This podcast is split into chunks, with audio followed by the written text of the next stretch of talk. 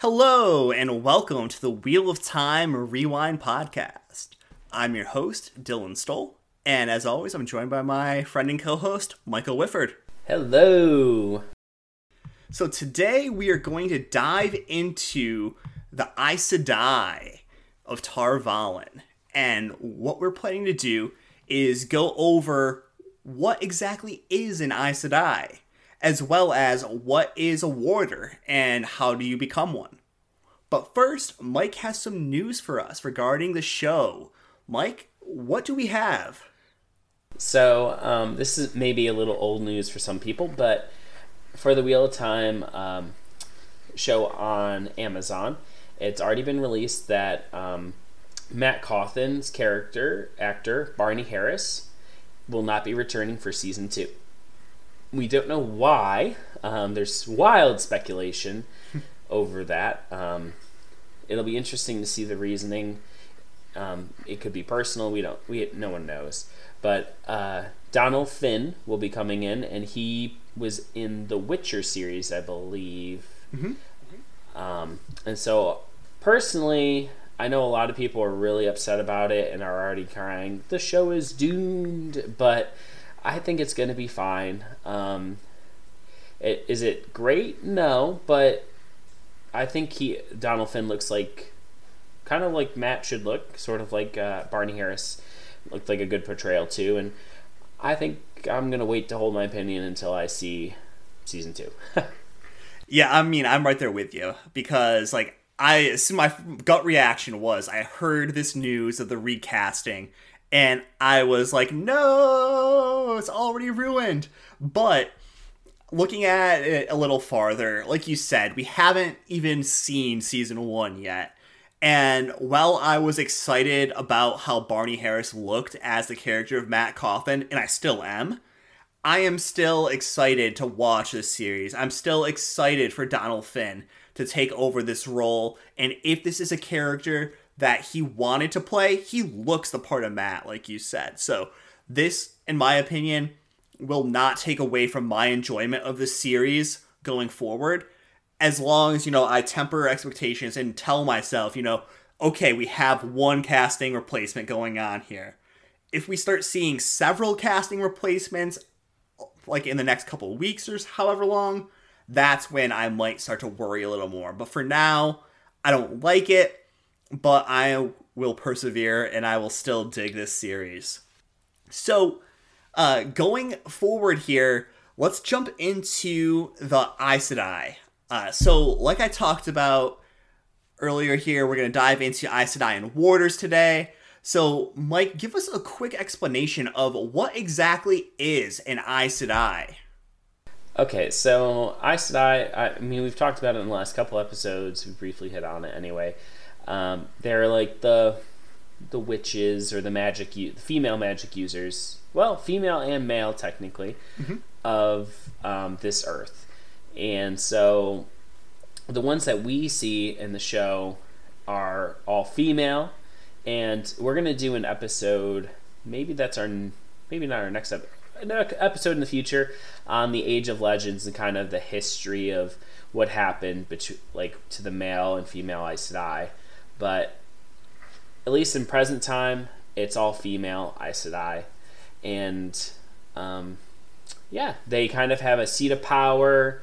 They're considered to be this very big, powerful organization. Obviously, they wield the One Power magic in this earth.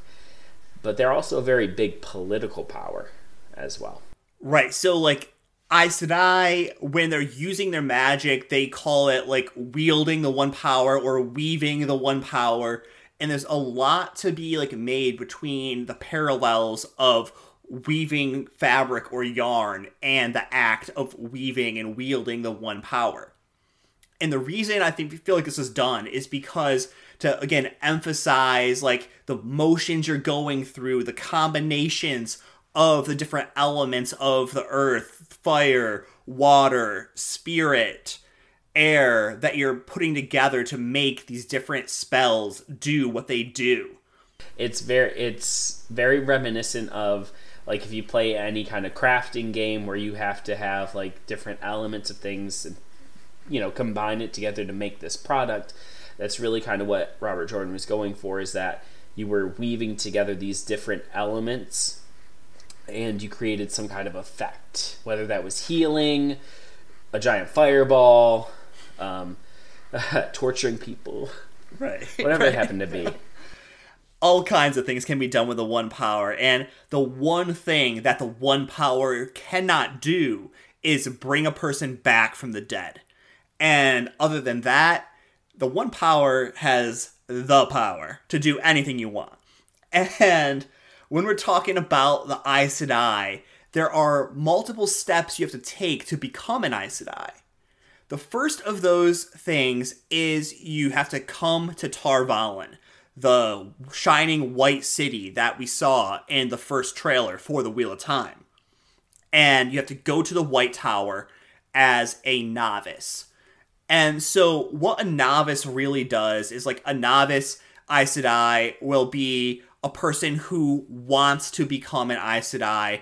They can be from any background. You have beggars off of the street to noble women that would come from a palace and some kind of promenade coming down to become an Aes Sedai.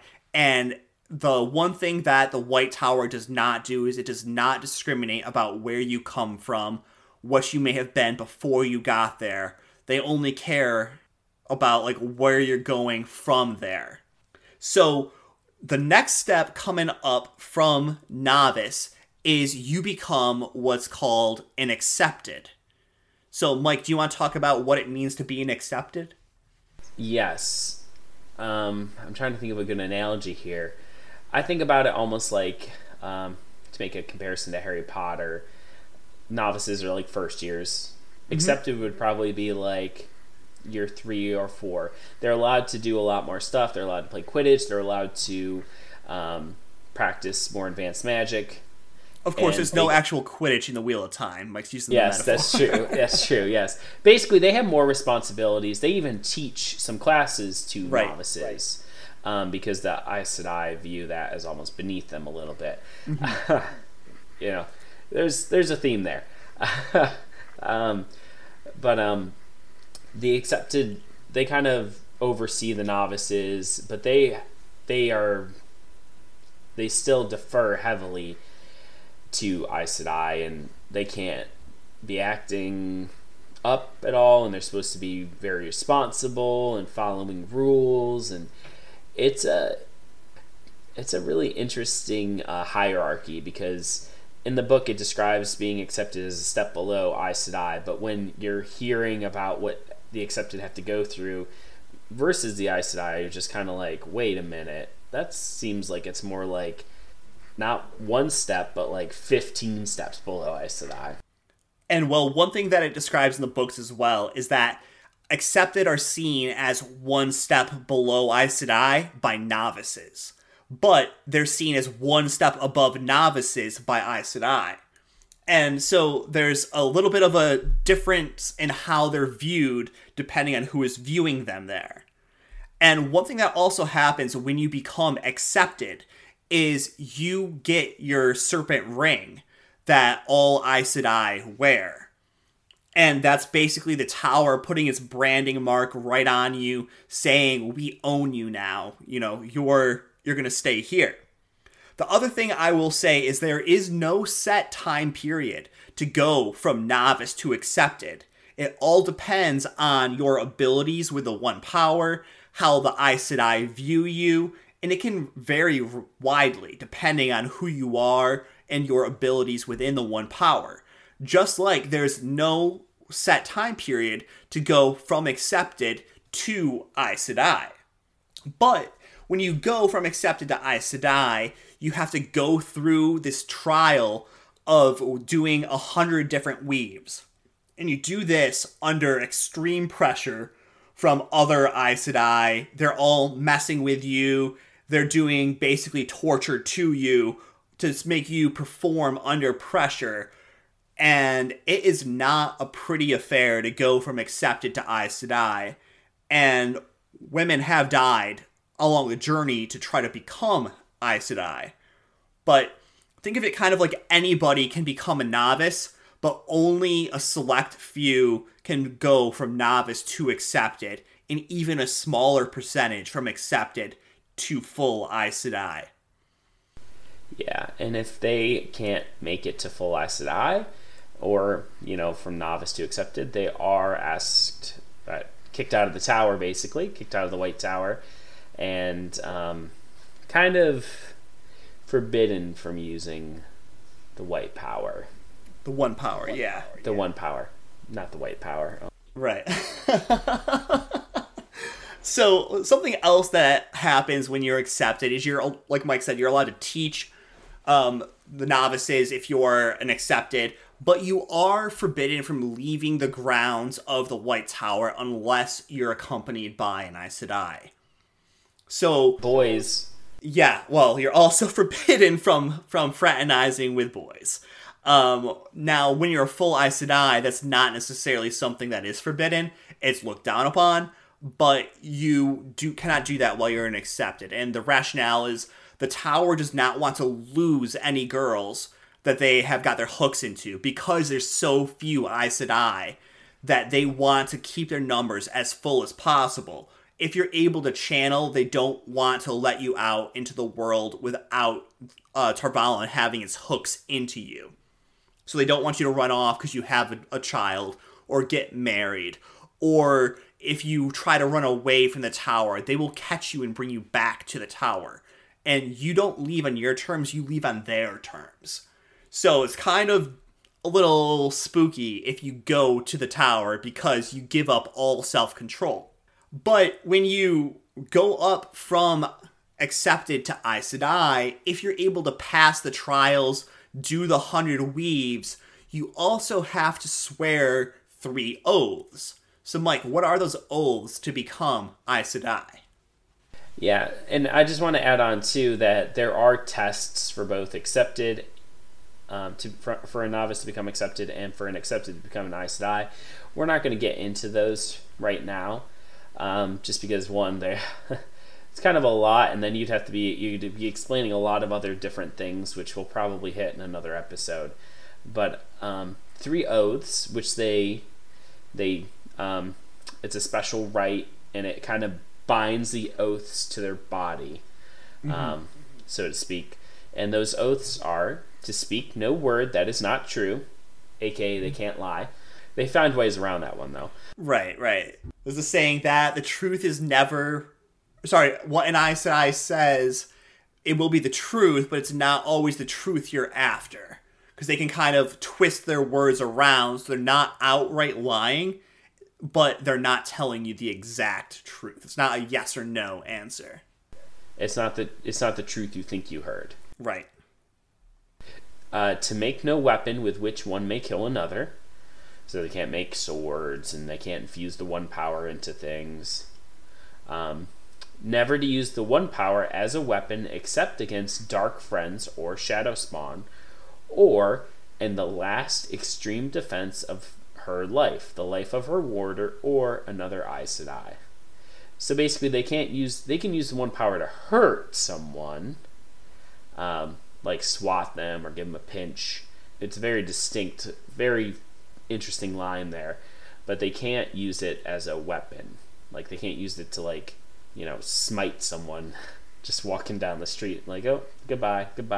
No, they can't do that. Only against dark friends or people who are evil or people who are threatening her sisters or her warder's life. And so we'll get into what exactly is a dark friend and a shadow spawn in another episode, but for now, like Mike said, it's kind of like a last defense for you to kill with the One Power, but you can maim, you can injure, you can do all kinds of mischief, just not actually take a life with the One Power. The wording there is very interesting, though, like, because I would consider weapons something that just hurts someone, and if that were the case, they wouldn't be able to use it the way they do, so that's definitely not how it's interpreted. Right. It's more of like the wording is very important when you look at the oaths, because really the oaths don't mean anything because you can twist your words to not tell the exact truth without lying. You can lie by omission. You can do all kinds of stuff like that. You can mislead, but you can't outright blatantly lie. And you can't outright kill, but you can do all kinds of things that are, in some ways, worse than death. But when we're talking about Aes Sedai, we're also talking about a very fractured group of women here that have their own Ajahs, their own little specialty areas within the White Tower. So, Mike, why don't you tell us about the different Ajahs? Yeah, so think about, like, the Ajahs. I'm going to make another Harry Potter comparison here because most everyone knows Harry Potter. True. In Hogwarts, there's four houses. Slytherin, Ravenclaw, Hufflepuff, and Gryffindor, obviously. Ravenclaw. Anyway, each one of those houses, like, is looking for different characteristics. In the Wheel of Time series, the Aes Sedai had these different Ajahs, and they're each a different color. And each of them, each group or each faction sort of stands or symbolizes, like, strong characteristics or beliefs. And so when these girls go from being accepted and they're become Aes Sedai, they then choose a house, and once they choose these houses, they typically just stay with those houses. They don't really intermingle with the other Ajahs too much outside of, big meetings, and we'll get a little more into that next. But the Ajahs are the Red Ajah, which is probably one of the most infamous, mm-hmm. and you can usually tell they're Ajahs because they're wearing that color. They're very proud of their Ajahs. Right. So the Red Ajahs, their whole belief is that they want to stop the misuse of the One Power. And so that would mean going after girls who maybe escape from the White Tower, or people who are using the One Power incorrectly. But mostly they're seen as going after men who are channeling, mm-hmm. And they're gentling them or cutting them off from the true source. Then there's the green, which is the Battle Ajah.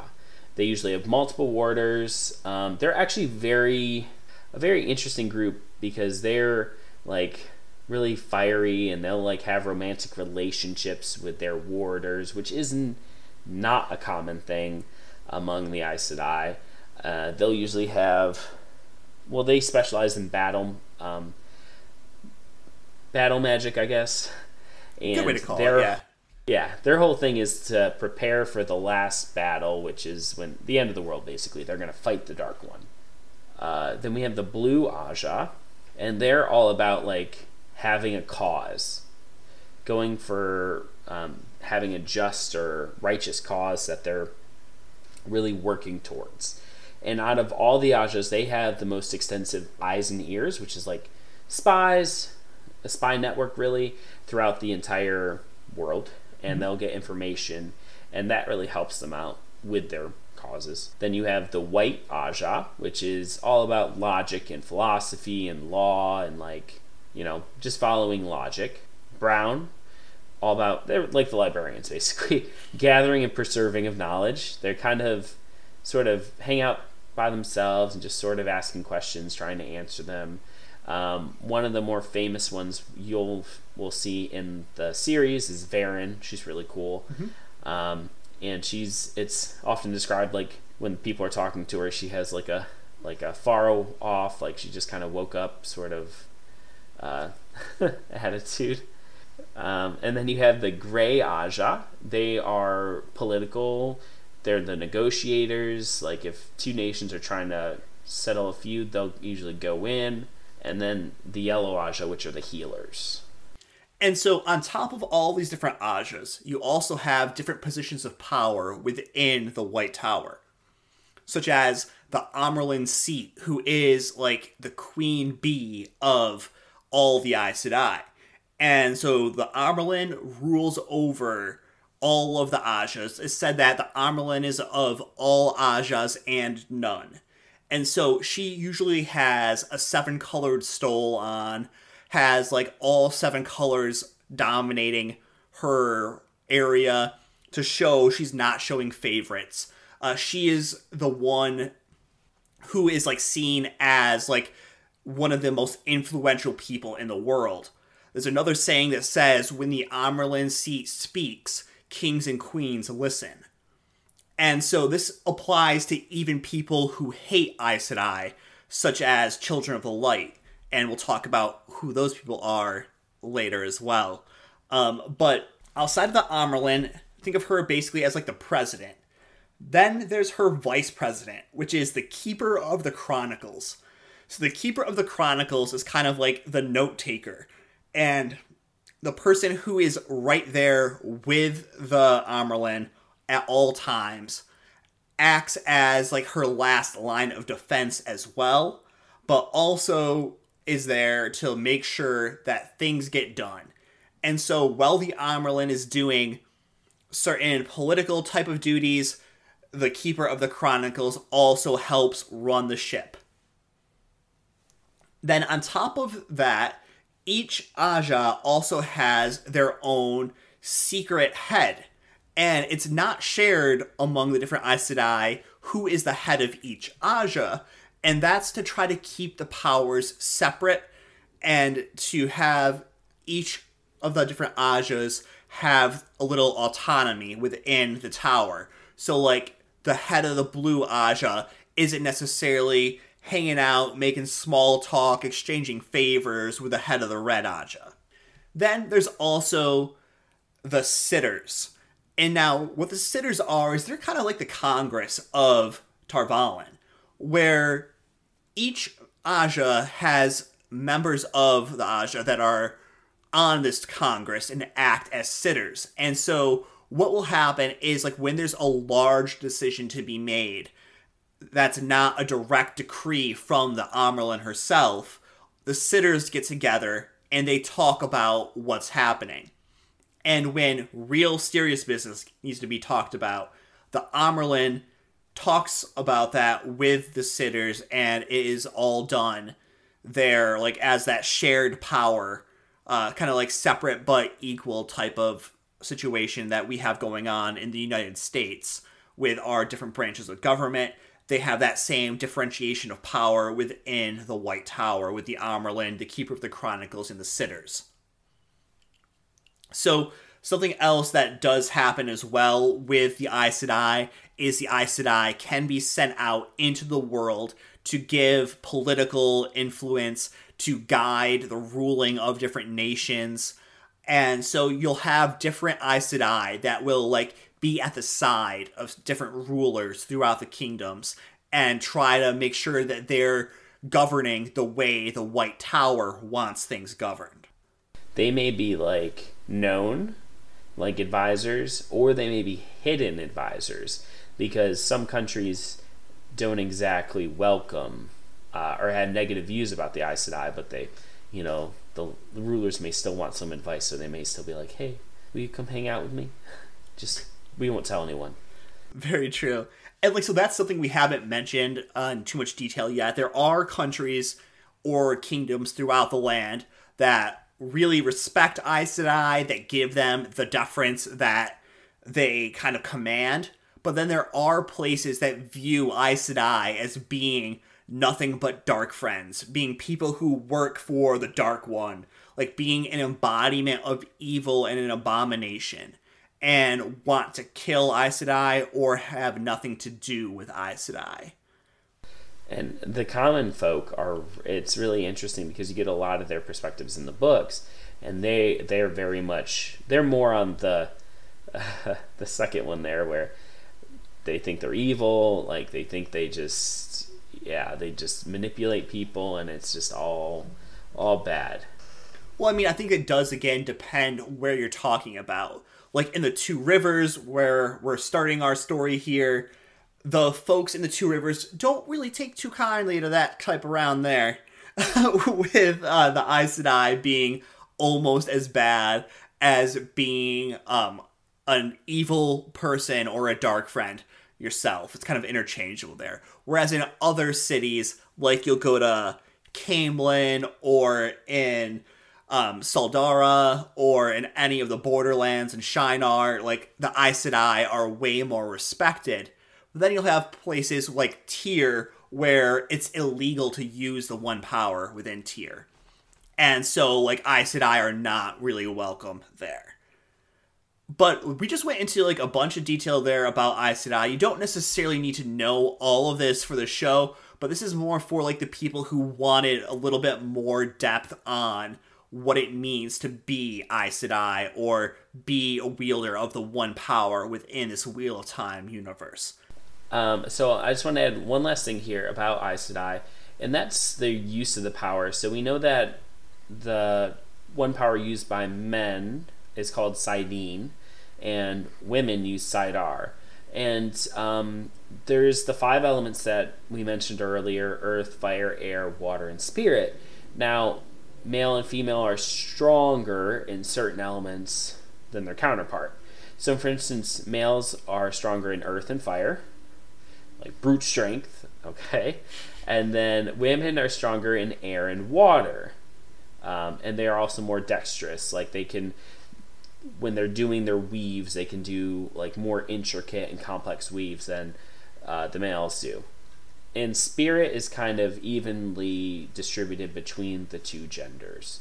And that does play a part, at least in the books, and I'm sure it will rear itself in the movie or TV show as well. Yeah, I think that it definitely will, especially if the series goes on as long as I really hope it does. So let's get away from the Aes Sedai for a minute and talk about the people that are always with the Aes Sedai, the warders. So, Mike, do you want to give us a reminder about what is a warder? So they are, they're an Aes Sedai's bodyguard for all intents and purposes, and how this happens is they're bonded, and so it's a consensual relationship. Warders have to agree to become the Aes Sedai's warder and then basically the Aes Sedai will create a thread between themselves and the warder that connects them, and it gives perks for both of them. And so the warders are able to have greater stamina, they're stronger, they have a higher ability to resist evil, they can sense shadow spawn at a distance, increased healing when they get injured, resistance to injury, and they can sense the Aes Sedai's emotions as well. So speaking of, like, sensing their emotions, like, one thing that can happen is if an Aes Sedai is killed, the warder feels all of that rage, all of that pain built up inside of them as if what just happened to the Aes Sedai happened to them as well. So when an Aes Sedai is killed, their warder will often go into a frenzy and try to kill whatever killed their Aes Sedai. And it's said that a warder will not survive the death of their Aes Sedai. And what'll happen is if a warder is not killed in the attempt to avenge the Aes Sedai, they'll lose all desire to live. They will no longer take care of themselves. They will just slowly wither away and die. Now, when a warder is killed, an Aes Sedai goes through something a little bit similar but slightly different. Now, the Aes Sedai doesn't necessarily give up on life and stop wanting to live, but they'll feel that pain, they'll feel that rage. They will also try to avenge the death of their warder a lot of the times, but an Aes Sedai will usually get over the loss of their warder after a few months or however long it takes for them to bond a new warder. They say, like, one of the best ways for an Aes Sedai to get over her dead warder is to bond a new warder. Which is a little bit messed up if you think about it. It's kind of like, you know, the best way to get over someone is to find somebody new. It makes a little sense there with the Aes Sedai and warder relationship because you have such a close connection that it's beyond romantic. It's kind of just like they feel each other living. So you have that going on. One thing that we haven't talked about as well is that this bond is done with the One Power. And just like a lot of things that are done with the One Power, it can be undone. So there have been rare occasions where an Aes Sedai and a warder's bond will be broken consensually as well. But a lot of the times, it's a life partnership until the warder or Aes Sedai or both end up dying there. And one last little bit on it is the Aes Sedai can't, if the Aes Sedai does give a direct order to the warder, they have to obey it. Yeah. So warders get some good stuff out of the deal, and Aes Sedai get some good stuff out of the deal, so. For sure.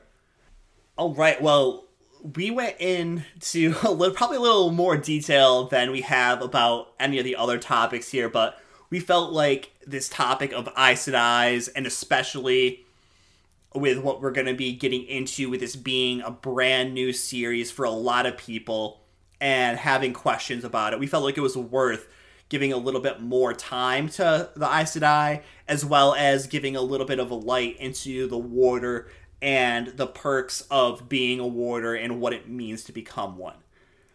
So with that being said, do you have anything else you want to talk about, Mike, before we get on out of here?